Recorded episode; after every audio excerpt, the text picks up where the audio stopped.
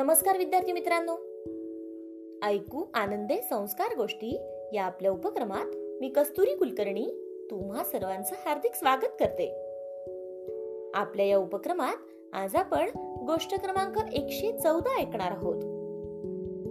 बालमित्रांनो आजच्या गोष्टीचे नाव आहे स्फटिकाचा चेंडू. चला तर मग सुरू करूयात आजची गोष्ट. नासिर नावाचा एक खूप गुणी मुलगा होता. एकदा त्याच्या बागेतल्या वडाच्या झाडामागे एक स्फटिकाचा चेंडू त्याला सापडला.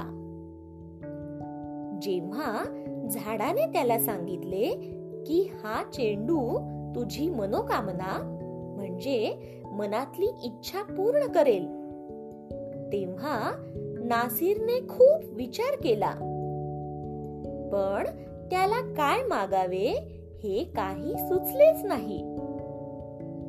त्यामुळे त्याने तो स्फटिकाचा चेंडू त्याच्या पिशवीत ठेवला आणि मनोकामना सुचण्याची वाट बघण्याचे ठरविले. दिवसा मागून दिवस गेले पण त्याने मनातली इच्छा मागितलीच नाही.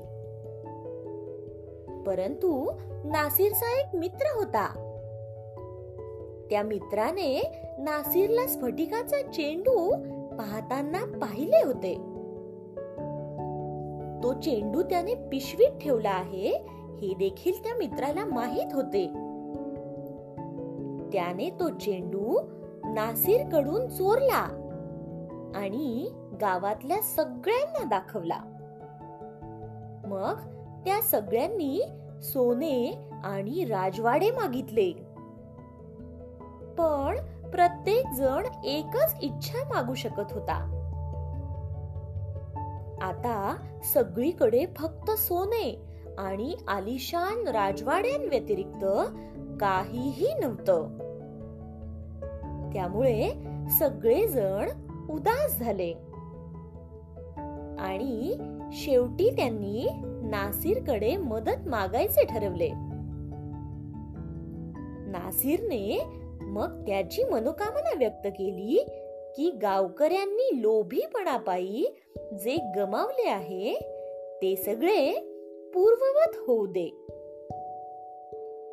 राजमहाल आणि सोने मग गायब झाले. आणि सर्व गावकरी आधीसारखेच आनंदी आणि समाधानी झाले. गोष्ट इथे संपली. कशी वाटली गोष्ट मित्रांनो? आवडली ना? मग या गोष्टीवरून आपल्याला एक बोध होतो बघा.